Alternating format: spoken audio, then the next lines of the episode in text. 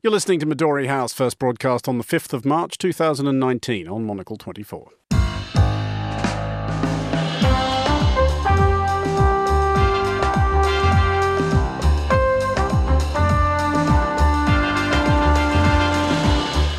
Hello and welcome to Midori House, coming to you live from Studio One here in London. I'm Andrew Mueller. On today's show, Number one, with populism, I think you're going to have people with much more control of their sovereignty and their citizenship, okay? And I think in nationalism, what you're going to have is a collection of robust nations. So robust indeed that they seem to be deciding that they can live without Steve Bannon, whose populist gang, The Movement, appears to have ceased to proceed. My guests Samira Shackle and Terry Stiastny will be discussing this and the day's other top stories, including India, Pakistan, and what happens next time, and there will be a next time, there is conflict over Kashmir. President Emmanuel Macron's latest big idea for rescuing Europe from itself, and have modern culture wars made naming new streets impossible? That's all coming up on Midori House on Monocle 24.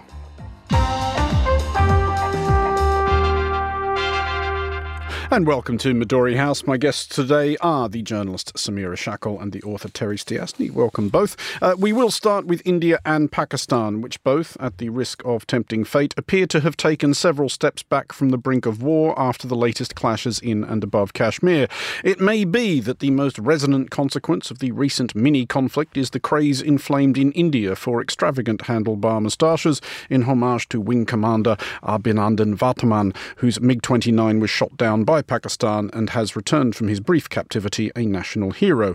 But if there is one thing certain in an uncertain world, it is that Pakistan and India will come to blows to Kashmir, over Kashmir rather, again. The question now prompted is, and then what? Um, Samira, I'm going to start, which is a weird thing to do where Kashmir is concerned, by attempting optimism. Um, is there, in fact, something reassuring in how this has been managed? Because if we go back to where this started, which was the, the, the terrorist bombing of an Indian military convoy uh, in Kashmir, to which I suppose India was obliged to respond in some fashion or another.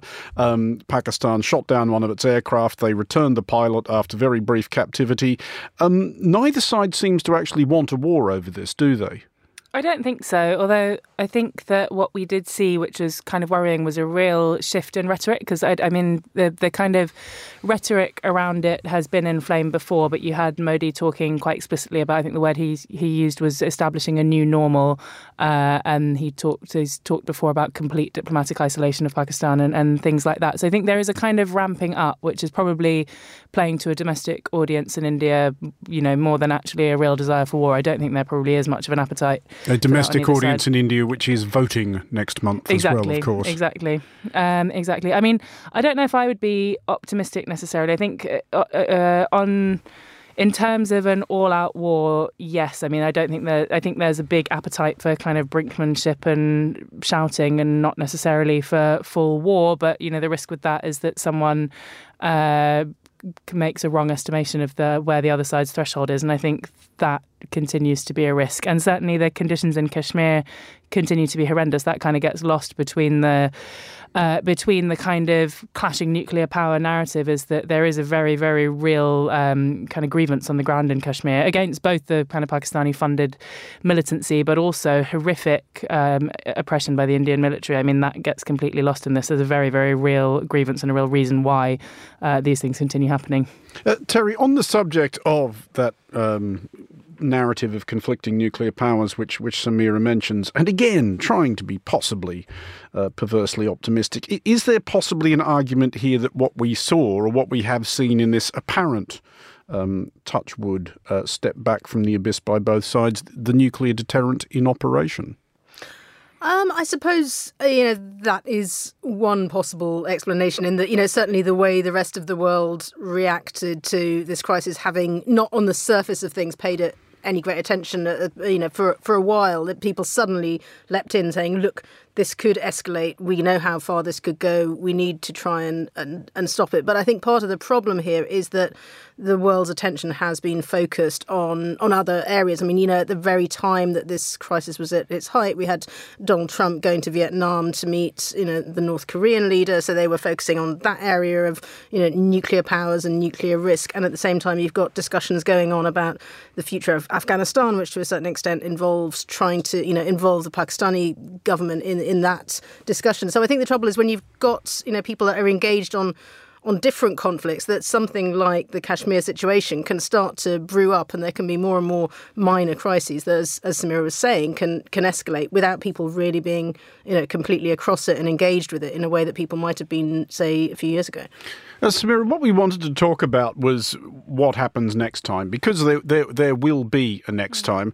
Do you get the impression that India and or Pakistan have learnt anything in the last few weeks that might uh, help them both avoid conflict in future? Because which I guess prompts another question, which is if we've decided that neither side actually wants war, does either side entirely want peace either?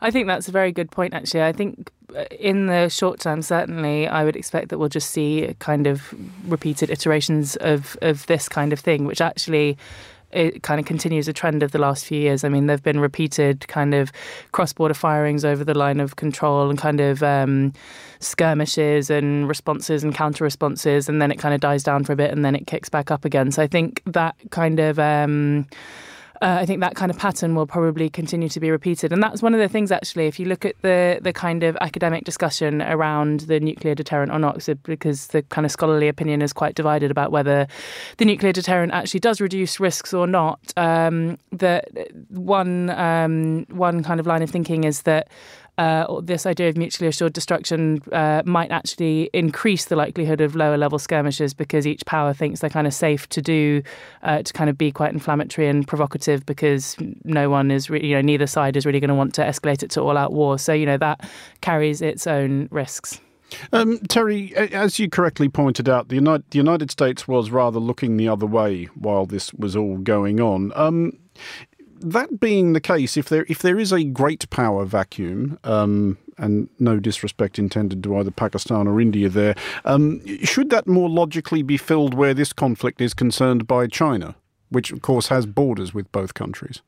Uh, well, I mean that's one, but obviously, you know, China has traditionally kind of favoured the, the Pakistani side of the argument in this. And when you look at, say, the UN Security Council, I mean, the UK, the US, and France have come up with a proposal to, to designate the, the head of Jaish Mohammed as a, as a global terrorist, but that's something that China has been opposing, and I don't know what the, the current Russian position is on that. So normally you would say, you know, but maybe this is where the UN can step in. But as with so many other conflicts, the trouble is, you know, what if the so-called, you know, the old permanent five big powers have fundamentally divergent views on this. You know, how do you actually get everybody around the table to try to try and negotiate something when you know they've all got totally com- competing interests in the region. So it's quite difficult to see that as being being a way forward. Uh, Samira, just as a final thought on this, how much are leaders on both sides, whatever they may or may not want where Kashmir is concerned, beholden to their publics? By, by, because what I'm asking there is there are some sort of, uh, I guess you would call them geostrategic crises around the world, which are, you know, perennial obsessions of the governing class of that particular country, but about which no sane, normal person actually cares all that much.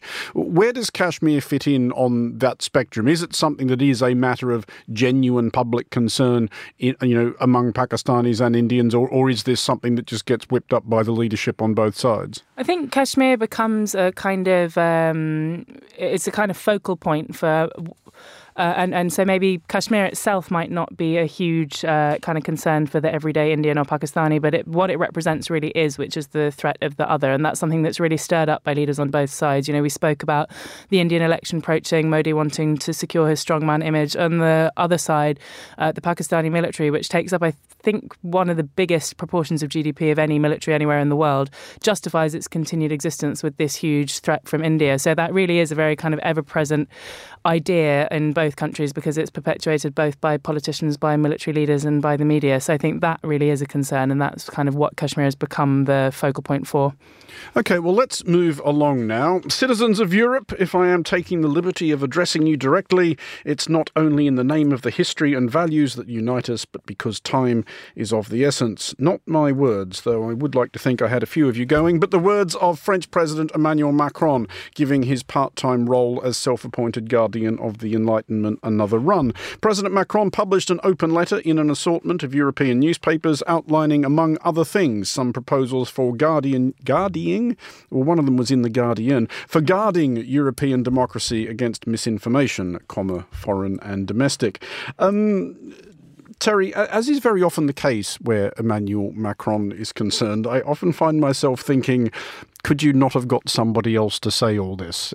Uh, I, am not sure he's necessarily always the most helpful deliverer of his own message. I think I don't know. Maybe he's kind of been buoyed up. I think by his, you know, he's had the gilets jaunes, but he's gone out and he's done all of these town hall debates around France, and that seems to have kind of rescued his popularity a bit. So maybe he thinks that you know he's gone out and addressed the people of France directly. So now he can go out and address all the people of Europe directly in you know all twenty something languages that he's put this all up on the the presidential website. And um, but calling it, you know, the European Renaissance is that kind of classic Macron, slightly grandiose approach.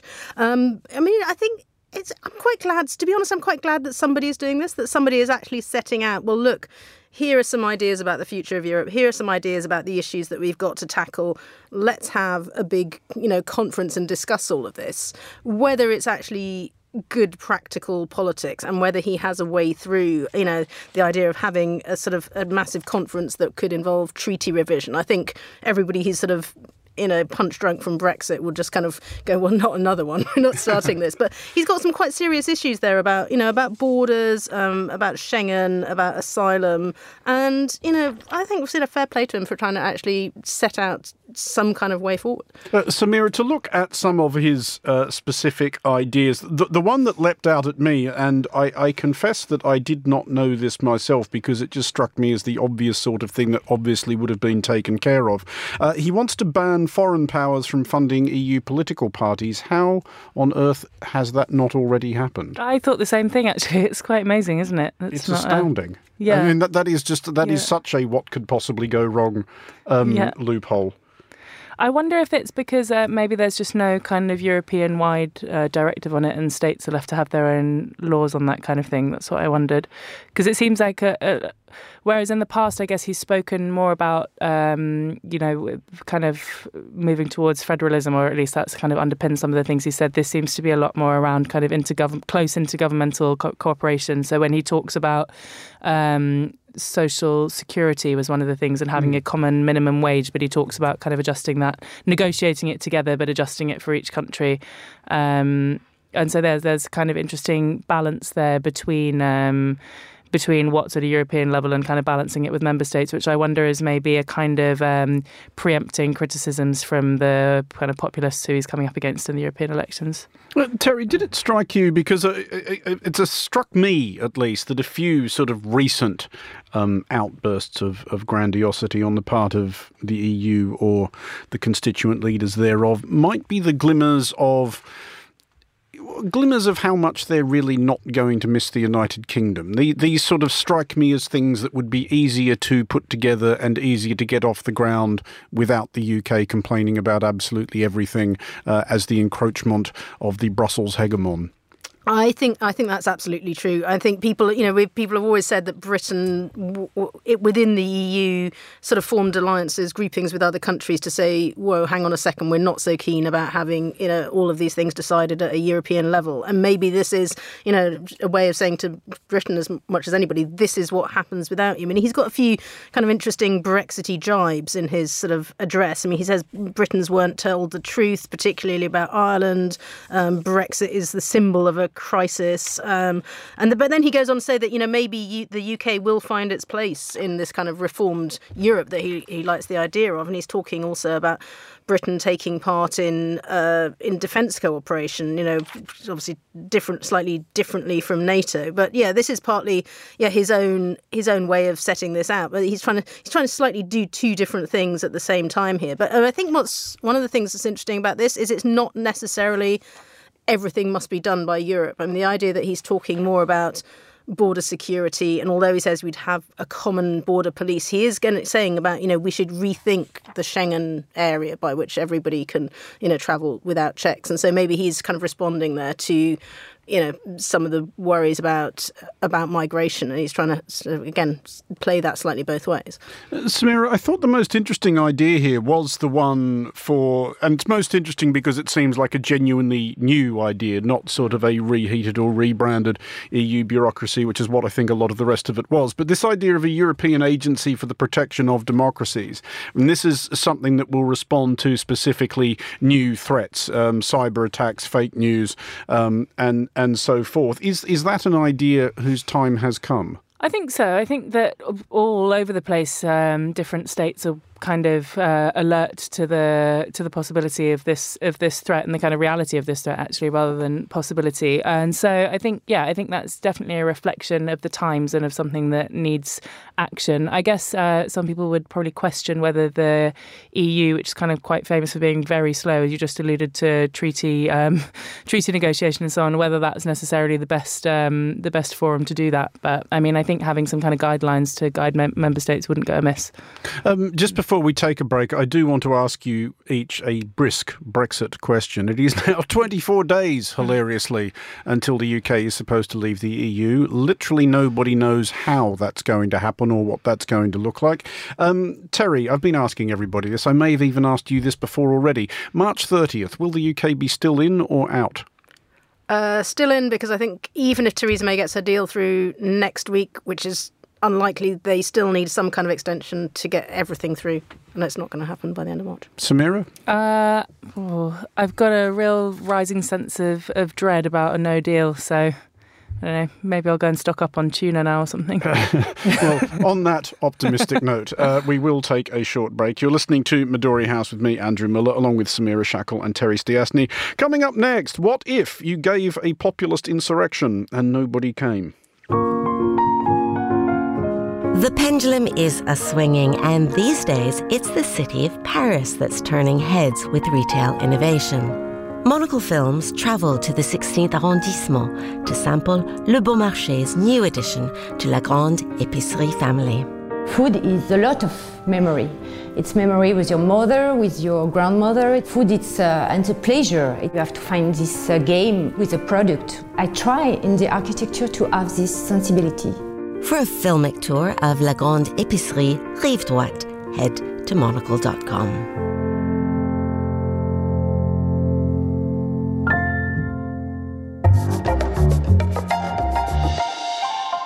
You're back with Midori House with me, Andrew Mueller. Still with me are Terry Stiastny and Samira Shackle. To the travails of Steve Bannon, who some may recall as the intellectual engine of Trumpism. Bannon's next big idea after falling out with his former patron was establishing a populist nativist movement in Europe. It turned out that there was a limit to his objections to foreigners telling the locals how they should be living. Sad to relate that Bannon's movement, imaginatively called the movement, appears to be moving somewhat slowly. A major populist summit they plan to convene is not happening, and Bannon's Belgian partner in the venture has acknowledged that Bannon has been a little too optimistic on what we were able to achieve. Um, Terry, part of my problem here is that I don't understand what the movement even actually entirely is, was, or wanted to accomplish, which may, of course, be the same problem that the movement has had. I think that's part of it. I mean, it's interesting you were mentioning just now this idea that Macron was talking about, about uh, not having foreign funding of political parties. Now, that seems to be one of the one of the two main reasons that this has fallen apart. And part of its the reason is because uh, within those individual European states, as Samira was saying, uh, you actually can't go around offering people uh, political polling and political advice as a foreign national unless that is, in some cases, either declared or some cases it's just, it actually is banned outright. And maybe what Macron wants to see is that uh, at a European level being something that you are not allowed to do. Um, yeah, the main other reason appears to be, I mean, as the, the co- would be co founder of this, um, this movement said, uh, he says, well, the trouble is most populist leaders don't talk to each other. Uh, and most of the parties that were approached by Steve Bannon said, um, thank you, but no thank you. And even sort of some of the, the far right parties, the populist parties across Europe, uh, turned around and said, well, you know, keep your money because either we're not allowed it or we don't want to have anything to do with you anyway. Is is it possible, Samira, that, that Steve Bannon's problem uh, is basically that he's such an unsavoury crank that even other unsavoury cranks think he's an unsavoury crank? it looks that way, uh, but yeah, of course, there's this question of, um, I mean, if your if your stated aim is uh, is kind of linking up with um, parties on the far right of the political spectrum who are generally very hostile to immigration and foreign interference, I think being a foreign nationals are probably an interfering foreigner. Yeah, exactly, uh, exactly. There's a kind of other people are doing all the time, isn't it? Exactly, coming over here, exactly, stirring up hatred. I mean, is it possible on that level that w- what he has done is underestimated how much anti-Americanism there is yeah, among think, European populists? I think he probably has, yeah, and I guess he did team up with a Belgian, um, with a, a, Belgian populist politician. Uh, he did. Um, this was Michael Modrikamen. Yeah, exactly. But um, you know, I guess these are inherent. I mean, of course, they share commonalities. Um, you've seen that all over the world, but these are effectively nationalist movements. So, and, and in many cases, kind of posit themselves as the opposition to a kind of transnational globalism, uh, that kind of globalist European elite or whatever. So, actually, uh, you can kind of see why, for those movements, the idea of cross border cooperation isn't particularly appealing, actually, because they're nationalist movements focused on what's going on in their borders. But uh, is there a difference, do you think, Terry, between European and American populism in that respect? They they do have in common a, a fear and dislike of certain classes of foreigner, but at least to the best of my knowledge, and at least not yet, there are no, there are no, for example, French populists saying we need to keep the Germans out, and no Germans saying we need to keep the Austrians out. They're, they're mostly talking about putting a barrier around a wider idea of a, in their imaginations, I'm sure, white Christian Europe. Well, exactly. It depends. I think they are to a certain extent because it depends where you draw the boundaries. I mean, there are people who are opposed to further enlargement of Europe. There are people who are opposed to, you know, have it, allowing migration, allowing more states to join Europe. So that whole question of exactly where do you join the boundaries between you know the people you like and the people you don't like is you know is more complicated. Um, yes, as you say, you know this question of having nationalism. You know, they people cooperate to a certain extent within the European Parliament, which is what this is all focused on. The European elections, uh, which are coming up.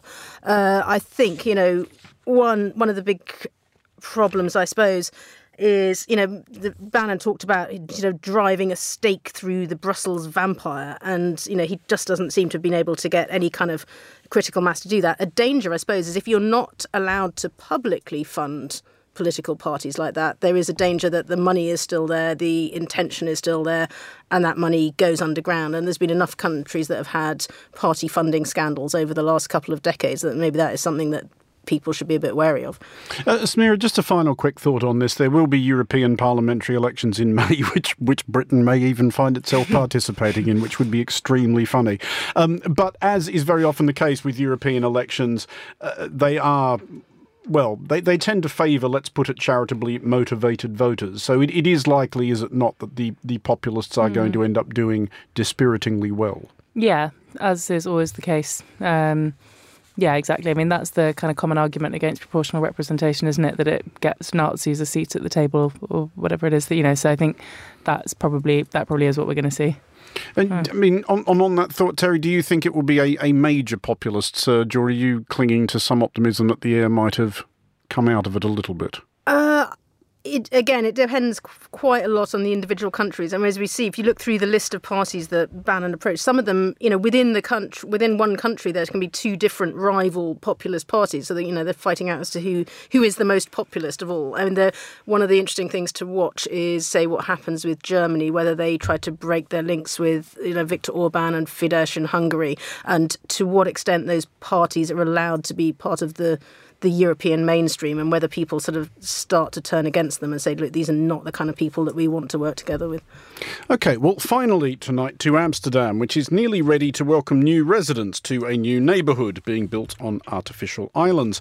However, it is not yet possible for any of the burghers of IJburg to give friends their new address, as nobody can agree on what to name the streets. The suggestions of the committee responsible for such things are yet to find favour with Amsterdam's mayor, Femke Halsema. She has knocked back such themes as heroes of the 1573 Battle of Zuiderzee, big favourite of mine, sure it's a big favourite of yours, uh, leaders of slave rebellions, or international dance styles. Now, obviously, I'm sure there are more available themes than that. It strikes me, for example, that fully 123 men have played in Premiership sides for Geelong Football Club.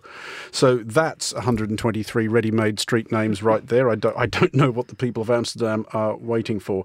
Um, Samira, there is a thing here, isn't here, that it, that it is going to get harder and harder to name streets after historical places, people, events, or things because somebody will always complain. The mayor is, says she is, in fact, just considering just giving them numbers. Yeah, yeah, I thought that was quite funny. I don't know. I guess that yeah, if you if you're I, I, suppose it kind of depends on where and what you're looking at. I mean, there's of course, kind of contested historical legacies around things like um, colonialism uh, and and kind of events in the far past. I think um, in the UK, I think some councils really take an approach of looking just at local history and kind of local figures who've done something, which seems probably more likely to be inoffensive. I also quite like that in the UK, there's a policy that you don't, you generally don't name um, roads after uh, someone who's still living in case they disgrace themselves later. it really is yeah. that a thing? Yeah, yeah amazing. um, I did want to ask you both. I, I, mean, are there particular themes which you think are safe or possibly appropriate? Terry, if I was going to put you mm. in charge of some hypothetical conurbation, what what would you go around naming the streets after? Well, it's difficult because everybody can, you know, at the moment we're in the middle of discovering sort of the skeletons in every, you know, every figure's closet, sort of every musician, every film star, and I quite like the name idea of naming them after film stars. I quite like the idea of there being sort of a Dutch Rutger Hauer Street or something if there if there isn't one already. Um, you know, it's you know quite well maybe you know, just just go something you know like flowers. I mean that's they're pretty uncontroversial but boring. But uh, I mean it is you know, if you look at the whole of Eastern Europe, they've had to. They, I can't believe that there aren't. Yeah.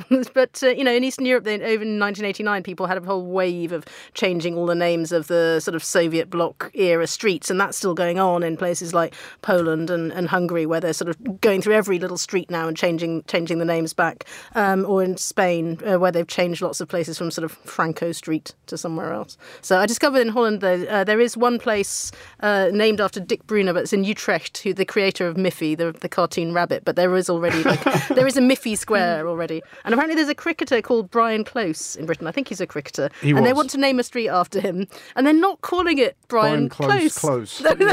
which is the obvious thing do. Just call it Brian Close. It has to be done. Yeah, well, along similar lines, it, it, was somewhere in Yorkshire. This did happen. I'm not making this up. The, there was they were laying out a, a new suburb. Um, and they wrote down an amusing name for the street where the police station would eventually sit, thinking we'll change it later. But it turned out the police really liked the name, so they've kept it. Can Can anybody guess what it was?